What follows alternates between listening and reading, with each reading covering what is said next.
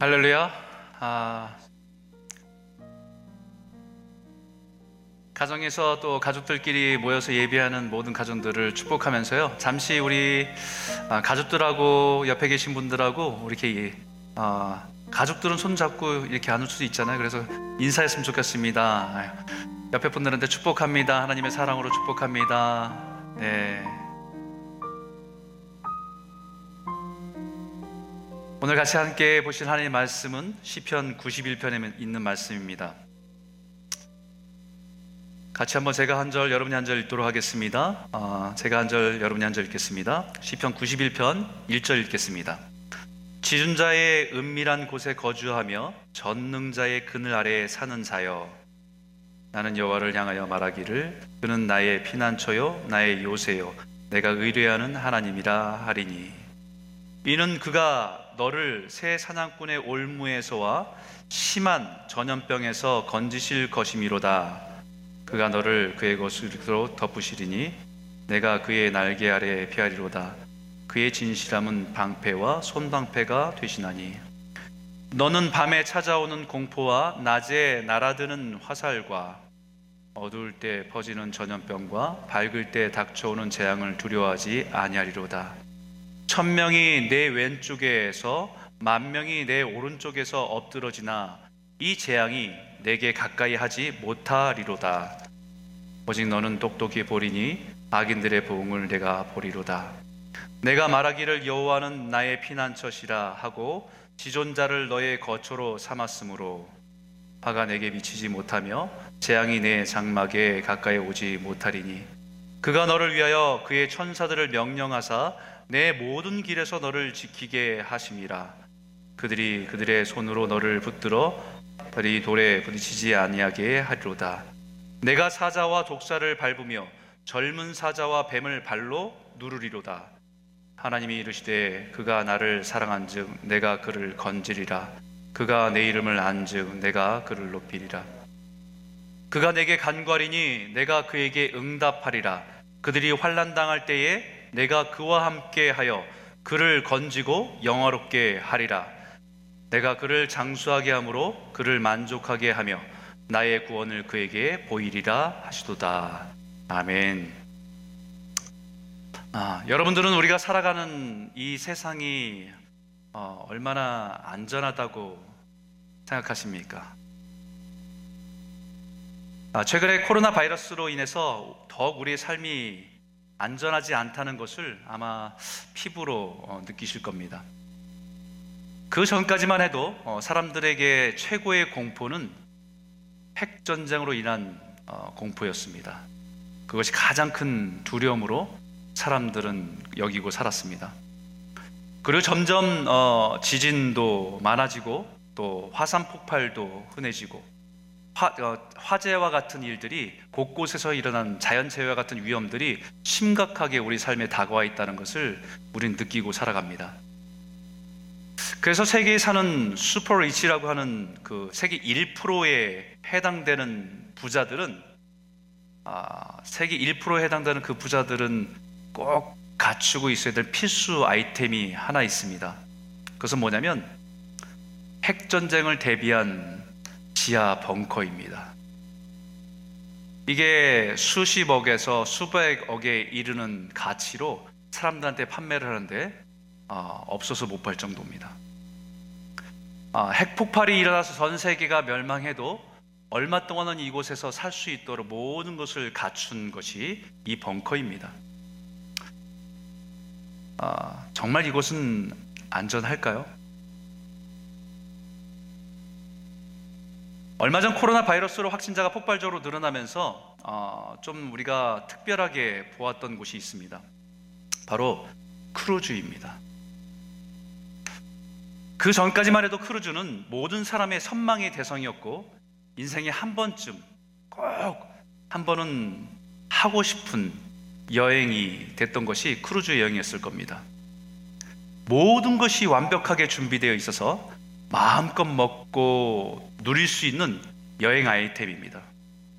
그래서 많은 사람들이 열심히 일해서 열심히 저축하고 모아서 한 번쯤은 은퇴 이후에 꼭 한번 해보고 싶은 버킷리스트로 만들어 놓고 사람들이 소망했던 것입니다.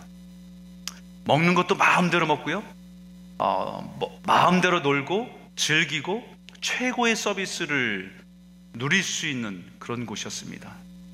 그래서 이런 것을 경험한 분들은, 어떤 분들은 그런 얘기를 하더라고요.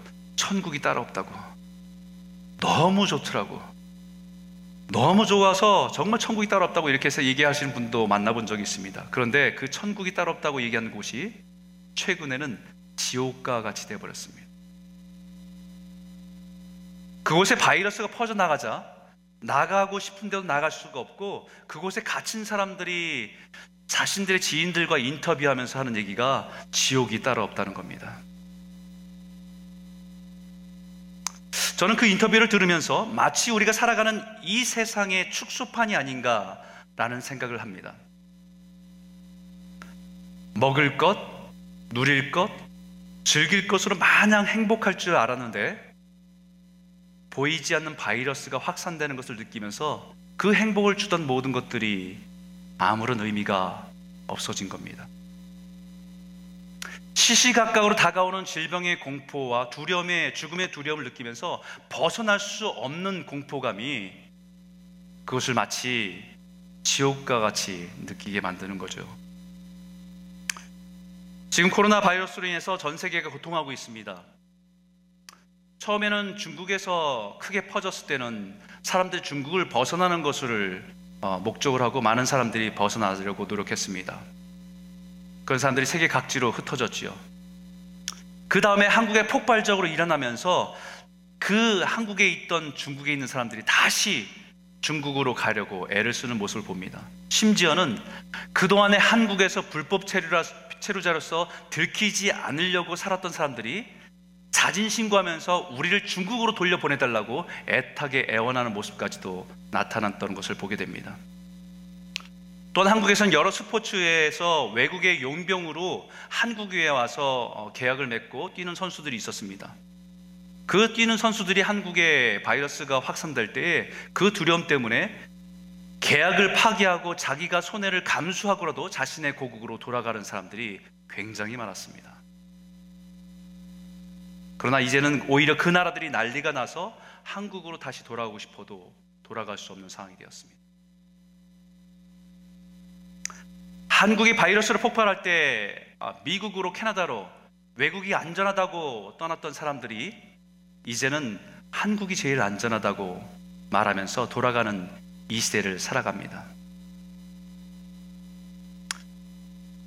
과연 세상에서 가장 안전한 곳은 어디겠습니까? 세계 최고의 부자들이 선택한 벙커에 바이러스를 해결할 만한 것을, 장치를 하나 더 추가하면 그것이 제일 안전한 곳이 될까요?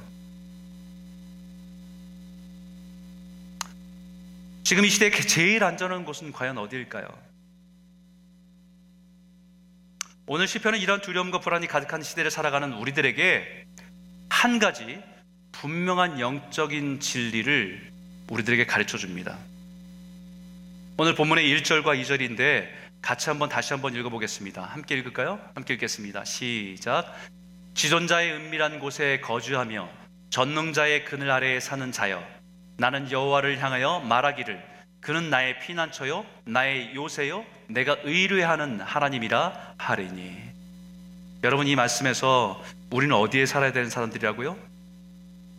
지존자의 은밀한 곳, 하나님의 시크릿 가든, 하나님의 시크릿 플레이스입니다. 전능자의 그늘. 우리는 세상의 다른 곳들이 아니라 바로 하나님의 지존자의 은밀한 곳, 전능자의 그늘 아래에 살아야 될 사람이라는 것을 성경은 분명히 말씀하고 있다는 겁니다. 더 깊고 안전한 지하 벙커에 사는 사람들이 아니라 시큐리티가 완전하게 설비되어서 안전한 건물에 사는 사람들이 아니라 지존자의 은밀한 곳, 전능자의 그늘 아래 사는 사람인 줄 믿습니다. 근데 여러분, 이곳에 살 수 있는 사람은 아무나 살 수 있는 것이 아닙니다. 이곳에 거주하려면 이곳에 들어갈 수 있는 패스워드를 알아야 돼요. 제가 그 패스워드를 하나 가르쳐 드렸습니다.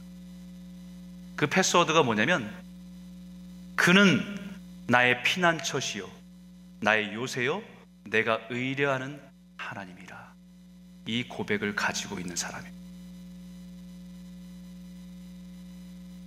이 고백이 있는 사람이 지존자의 은밀한 곳, 전능자의 그늘 아래에 거할 수 있습니다. 그래서 여러분, 첫 번째 여러분과 나누고 싶은 주제는 이거예요. 따라 읽어보겠습니다. 하나님께서 지키시고 보호하신다는 약속을 붙들고 살아가는 것입니다.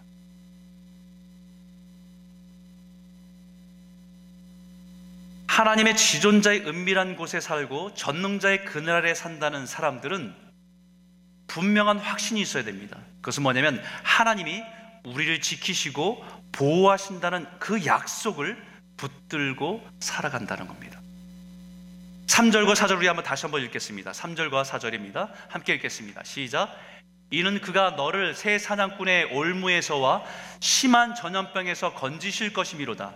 그가 너를 그의 것으로 덮으리니 내가 그의 날개 아래에 피하리로다. 그의 진실함은 방패와 손방패가 되시나니.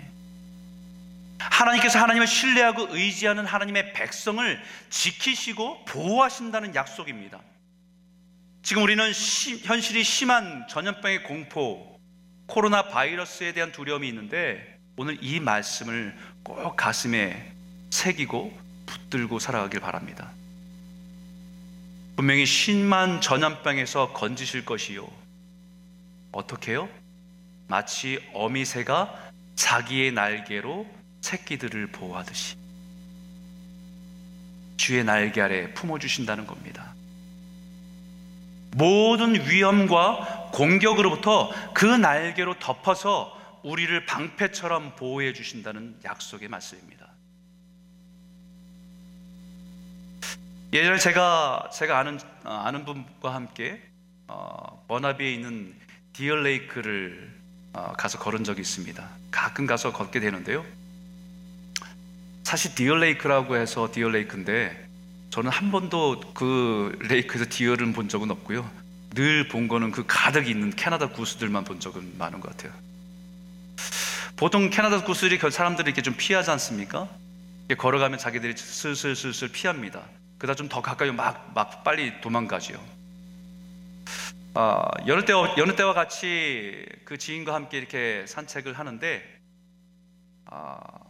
보통 그 캐나다 구스가 사람이 오면 피하는데, 한 마리가 피하지 않고 오히려 마주보고 서 있는 겁니다. 그리고 이상한 소리를 내면서 오히려 날개를 자꾸 크게 모습을 펼쳐서 우리에게 이상한 소리를 내고 겁을 주려고 하는 것 같아요.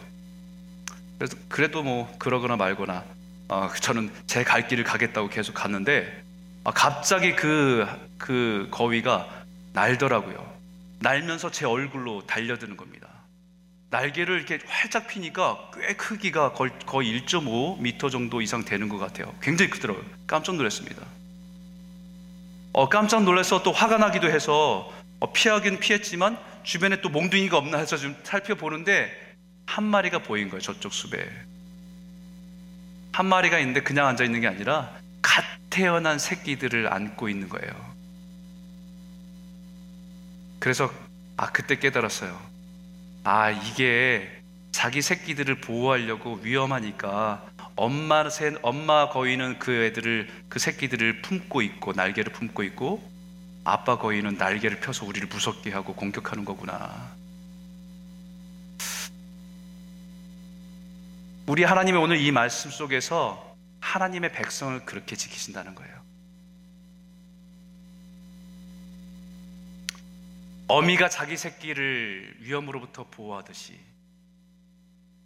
아비는 다가오는 위험에 커다란 날개를 펴서 모든 공격으로부터 방어하려듯이, 우리 하나님은 하나님을 의지하고 신뢰하는 하나님의 백성을 이와 같이 보호하시고 지켜주신다는 약속입니다. 어떤 위험에서 지켜주시느냐? 5절과 6절에 이렇게 말해요. 너는 밤에 찾아오는 공포와 낮에 날아드는 화살과 어두울 때 퍼지는 전염병과 밝을 때 닥쳐오는 재앙을 두려워하지 아니하리로다. 두 가지 위험이에요. 하나는 밤에 찾아오는 공포입니다. 그 대표적인 게 전염병과 같은 거예요. 또 하나는요, 낮에 날아드는 화살입니다. 밝을 때 닥쳐오는 재앙과 같은 겁니다. 밤에 찾아오는 공포라고 하는 것은 보이지 않는 것에 대한 위험입니다.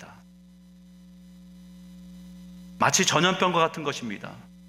사실 따지고 보면 무서울 게 뭐가 있습니까? 눈에도 보이지 않을 만큼 작은 것들인데,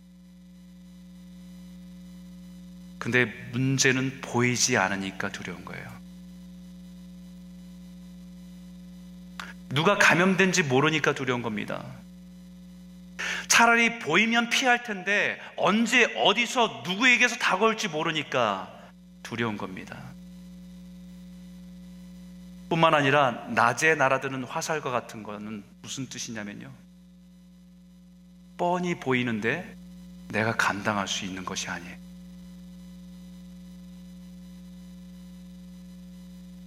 화살이 날아오는 것을 보이는데 내가 피할 만한 능력이 없습니다. 경제적인 어려움이 예상되는데 내가 그렇다고 해서 내가 감당할 수 있는 영역 밖의 일들입니다. 전쟁이 일어나는데 그렇다고 해서 내가 이것을 막을 수 있는 힘이 없습니다. 암이 선고가 되었는데 내가 할 수 있는 것이 아무것도 없습니다.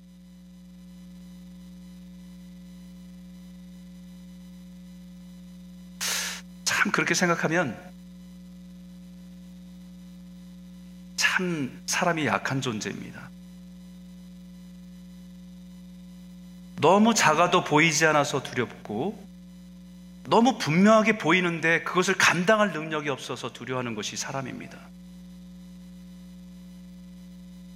그렇기 때문에 우리가 피할 곳은 주님의 날개 아래라는 거죠. 주님의 보호하심을 의지할 수밖에 없는 자리입니다. 왜요? 그곳에는 주님의 인자하신 우리를 향한 하나님의 사랑이 있기 때문입니다.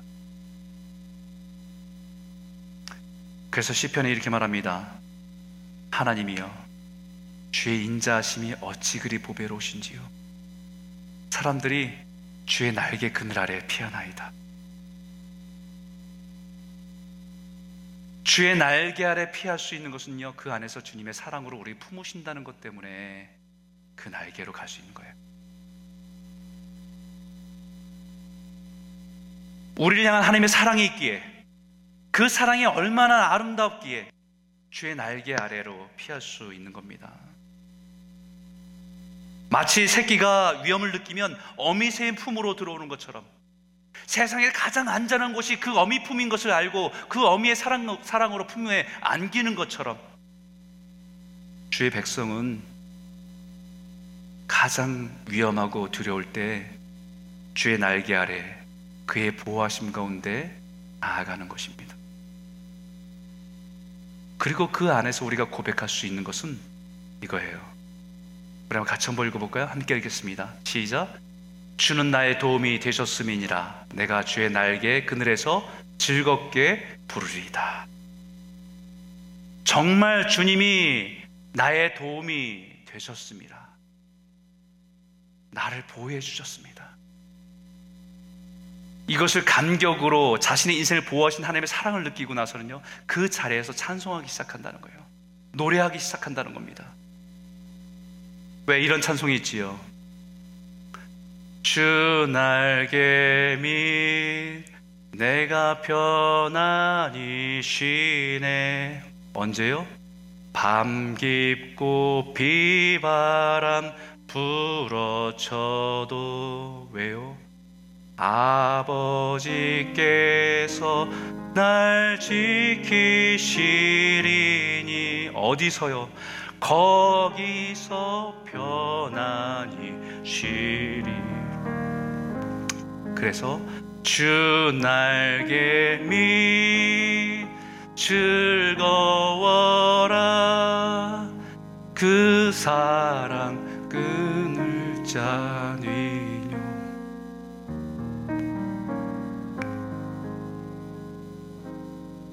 자신의 인생에 찾아온 두려움을 느낄 때 세상 어느 것도 우리를 보호할 수 없지만 주님의 날개 안에 주님의 사랑 가운데 머무는 사람은 부를 수 있는 노래입니다. 우리 보이지 않는 밤의 전염병인 코로나 바이러스와 뻔히 보이지만 피할 수 없는 날아오는 화살 같은 경제적인 어려움의 공포 속에서 우리가 주님의 날개 아래 머물고 우리의 입술에 불러야 될 찬양입니다. 이 고백으로, 이 찬양으로 이 시대를 넉넉히 이겨내고 오히려 우리를 품으시는 하나님의 사랑 가운데 머무시는 은혜를 누리시는 저와 여러분 모두가 되시길 주의 이름으로 축원합니다. 두 번째는 이것입니다. 따라해 볼까요? 하나님께서 우리 모든 인생길에 손으로 붙들어 지켜주십니다. 아멘. 오늘 11절과 12절에 있는 말씀인데 같이 한번 읽겠습니다. 시작. 그가 너를 위하여 그의 천사들을 명령하사 내 모든 길에서 너를 지키게 하심이라. 그들이 그들의 손으로 너를 붙들어 발이 돌에 부딪히지 아니하게 하리로다. 아멘. 우리가 의지하는 하나님, 우리가 걸어가는 모든 길에서 우리를 지키신다는 약속을 하고 계십니다. 그것도 천사들을 보내셔서 우리가 삶에 도사리고 있는 수많은 위험으로부터 우리를 안전하게 인도하신다고 약속하고 계신 겁니다. 어디서요? 내 모든 길에서. 여러분, 이 말씀을 잘 생각하셔야 됩니다. 우리는 예수를 믿는 사람으로서 우리가 함께 걸어가야 될 길이 있습니다. 그 길의 모든 길에서 하나님은 우리를 그 길 가운데 실족하지 않도록 우리를 지키시고 보호하신다고 말씀하고 있는 것입니다. 이 말씀은 내 인생의 그 길을 걸을 때 위험한 것부터 보디가드처럼 우리를 지켜주신다는 말씀이기도 하지만 우리가 잘못 걸어갈 때 그 길을 막아선다는 의미도 됩니다. 마치 아버지와 자녀가 어두운 길을 걸어갑니다. 그러면 아이는 철이 없어서 천방지축 아무데나 가려고 할 때 아버지는 그 아이에게 위험이 감지되면 어떻게 해요? 그 아이를 확 잡아다가 끌어와요.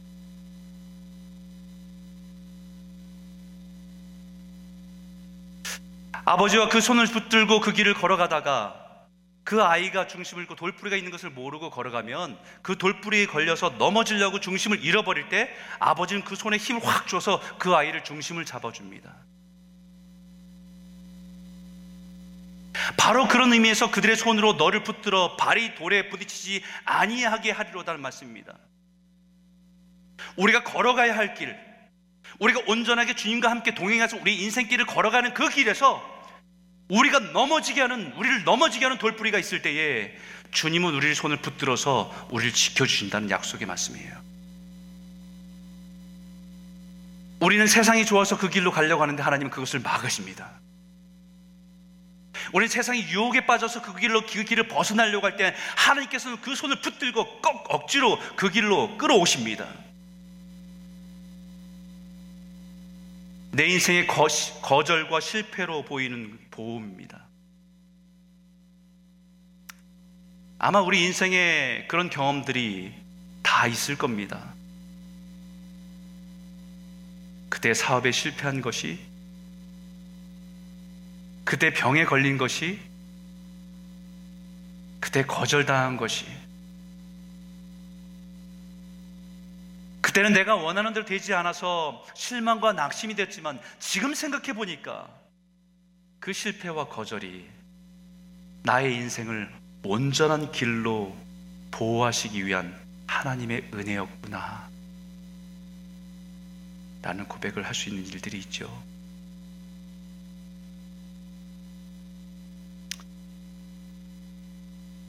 이것들은 우리 인생길에서 걸려 넘어지게 하는 것들입니다. 마귀는요, 우리 인생길에 가는 그 길에 곳곳에 이런 걸림돌을 지뢰처럼 수없이 깔아놨습니다. 이것에 걸려 넘어진 사람들이 참 많아요.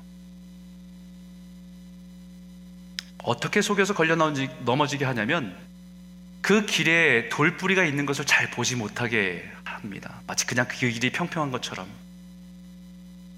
돌뿌리가 잘 보이지 않고 교묘하게 속이는 것입니다. 우리의 시선을 다른 데로 빼앗김으로써 그 돌뿌리가 있는 것을 잘 보지 못하게 하는 것입니다. 바로 이 말씀을 가지고 마귀는 예수님을 시험했습니다. 예수님께서 광야에서 금식하실 때에 시험했던 두 번째 시험의 말씀이 이 말씀입니다. 이르되 내가 만일 하나님의 아들이거든 뛰어내리라. 기록되었을 때 그가 너를 위하여 그의 사자들을 명하시리니 그들이 손으로 너를 받들어 발이 돌에 부딪히지 않게 하리로다. 기록되었을 때 무슨 말이에요? 시편 91편을 인용해서 말하는 겁니다. 근데 잘 보십시오. 시편 91편의 말씀과 사단이 예수님께 기록되었을 때라고 하면서 인용한 이 말씀이 같습니까? 다릅니까?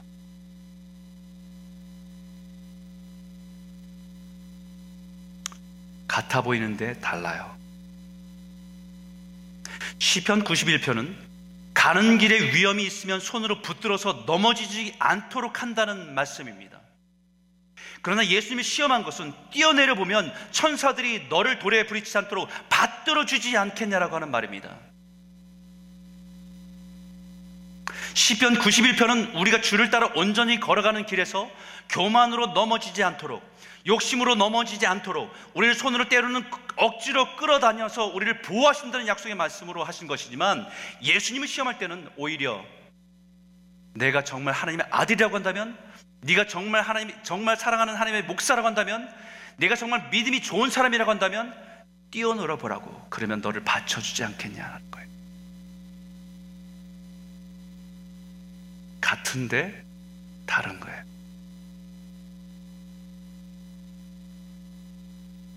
이것을 뭐라고 하냐면요, 왜곡이라고 합니다. 시험은 무엇입니까? 사단은 우리에게 동일한 시험으로 다가옵니다.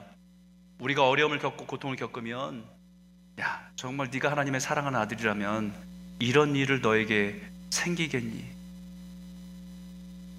하나님이 정말 너를 사랑하시구나 하는 것 같으냐?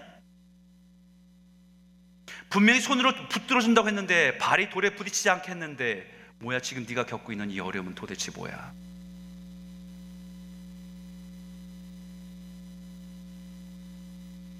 사단은 그것을 가지고 아담과 하와를 속인 것 아닙니까? 하나님은 분명히 에덴 동산의 모든 나무의 열매를 먹되 선악을 알게 하는 나무의 열매를 먹지 말라. 먹는 날에는 반드시 죽으리라. 이렇게 말씀하셨는데요, 사단은 하와에게 찾아와서 이렇게 말합니다. 하나님이 참으로 너희에게 동산 모든 나무의 열매를 먹지 말라고 하시더냐?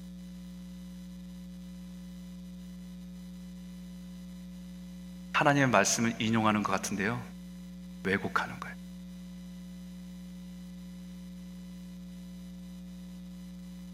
같은 것 같은데 교묘합니다. 아담과 하와는 이 시험의 돌뿌리에 넘어진 것입니다.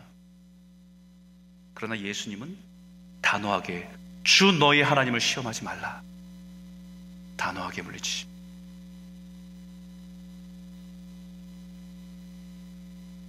아담과 하와는 실패했지만 예수님은 승리하셨습니다.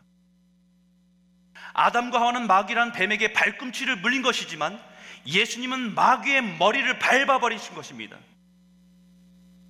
그래서 창세기에 이렇게 말하지요. 내가 너로 여자와 원수되게 하고 내 후손도 여자의 후손과 원수되게 하리니 여자의 후손은 내 머리를 상하게 할 것이요 너는 그의 발꿈치를 상하게 할 것이니라 하시고, 하와를 유혹했던 뱀을 저주할 때 쓰셨던 말씀이에요. 여자의 후손, 나중에 장차 예수 그리스도 오실 때 그 예수 그리스도는 너의 머리를 상하게 할 것이다.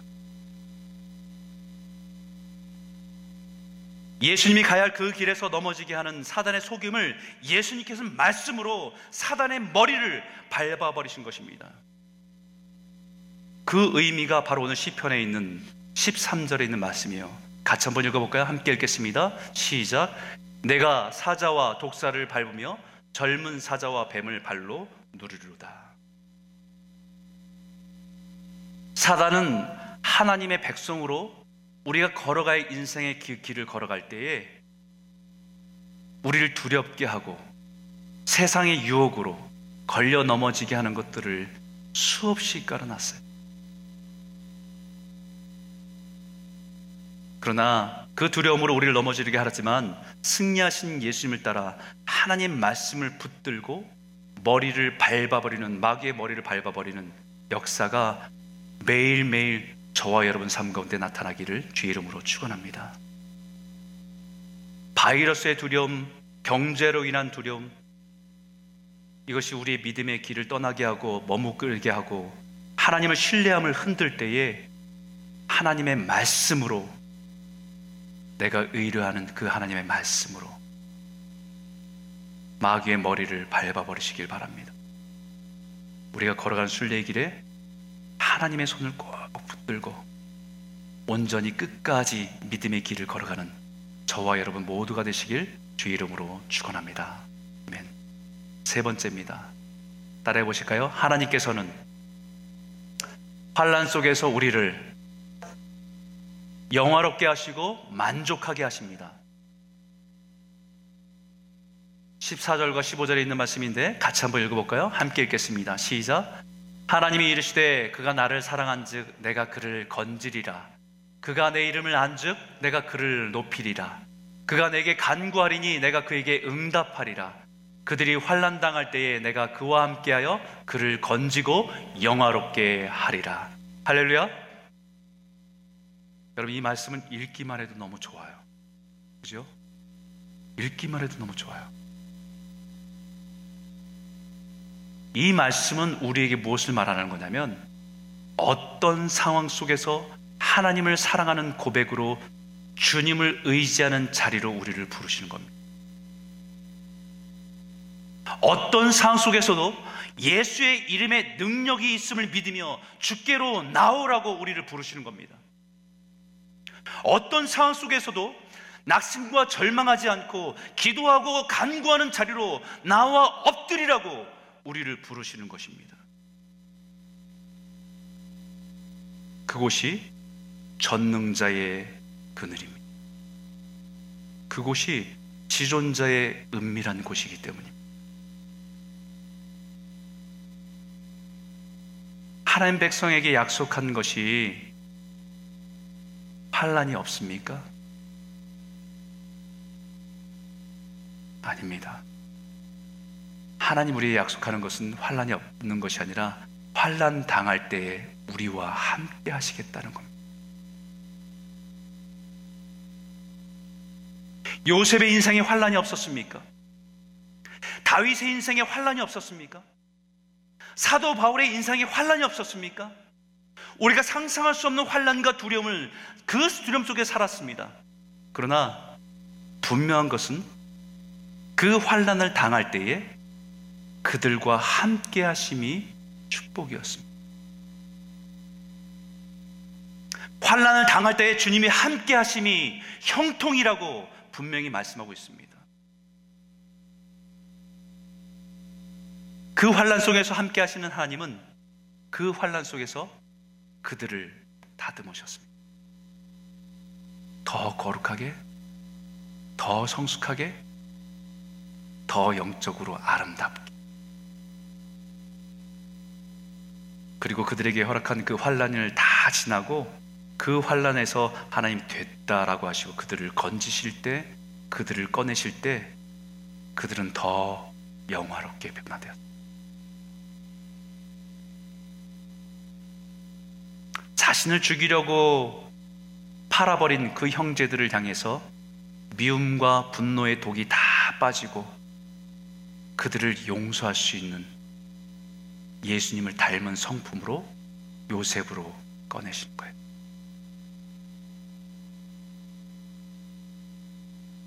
충성을 다했지만 자신을 죽이려 했던 사울을 위해서 그의 죽음 앞에 눈물을 흘리며 용서와 긍휼의 마음을 가지고 바라보게 하시고 그 마음을 가지고 온 나라를 통치할 수 있도록 다윗을 꺼내시는 거예요.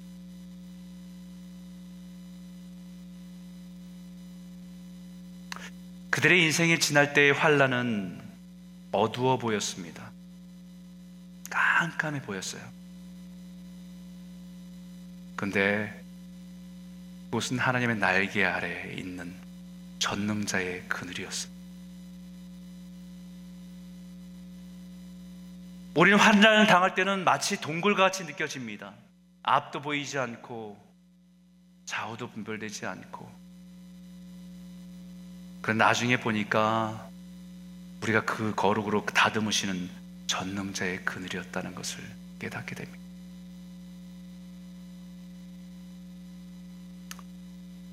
우리가 지나가야 될 시간들이 두렵고 힘겨운 시간일 수 있습니다. 그러나 그 시간에 하나님을 사랑하며 하나님을 의지하십시오. 그 시간에 예수의 이름의 능력이 있음을 믿고 주님께 한 걸음 더 나아가십시오. 그 시간에 낙심과 절망을 하지 않고 기도와 간구하는 자리로 나아가시기 바랍니다. 그곳이 어두워 보여도 하나님의 날개 아래, 전능자의 그늘 아래인 줄 믿습니다. 그리고 그 모든 환난이 다 지나가고 나면 그 마지막에 우리를 건지실 때에 우리의 삶이 예전보다 더 거룩하고 더 영화롭게 변화될 줄 믿습니다. 할렐루야. 마지막 절 한 구절 같이 한번 읽어볼까요? 함께 읽겠습니다. 같이 읽겠습니다. 시작. 내가 그를 장수하게 함으로 그를 만족하게 하며 나의 구원을 그에게 보이리라 하시도다. 마지막으로 우리에게 약속한 말씀이에요. 여러분, 얼마나 오래 사는 것이 장수하는 것일까요?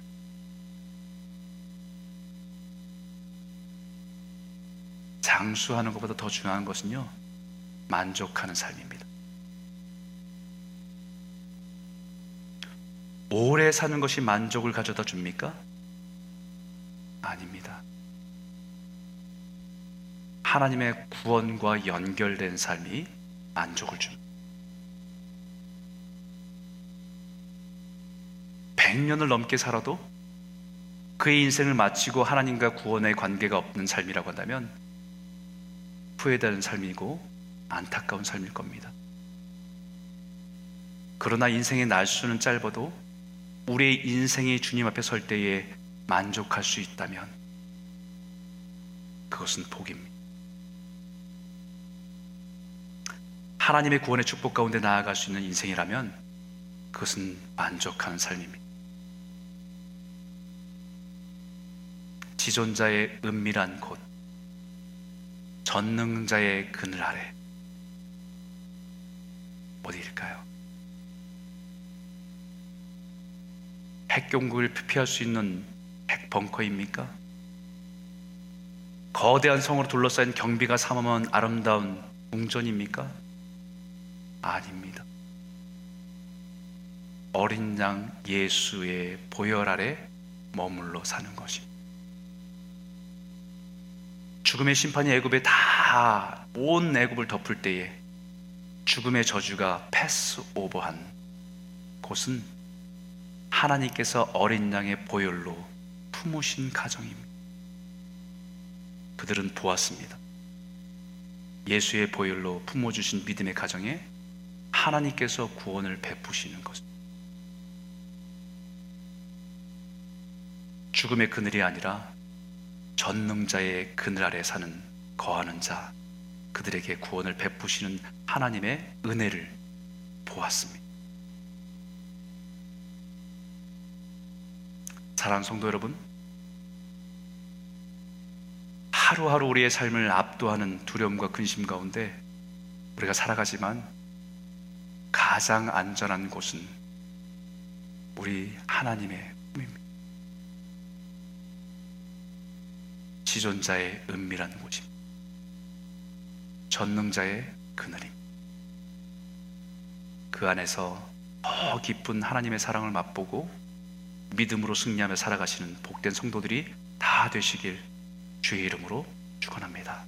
아멘.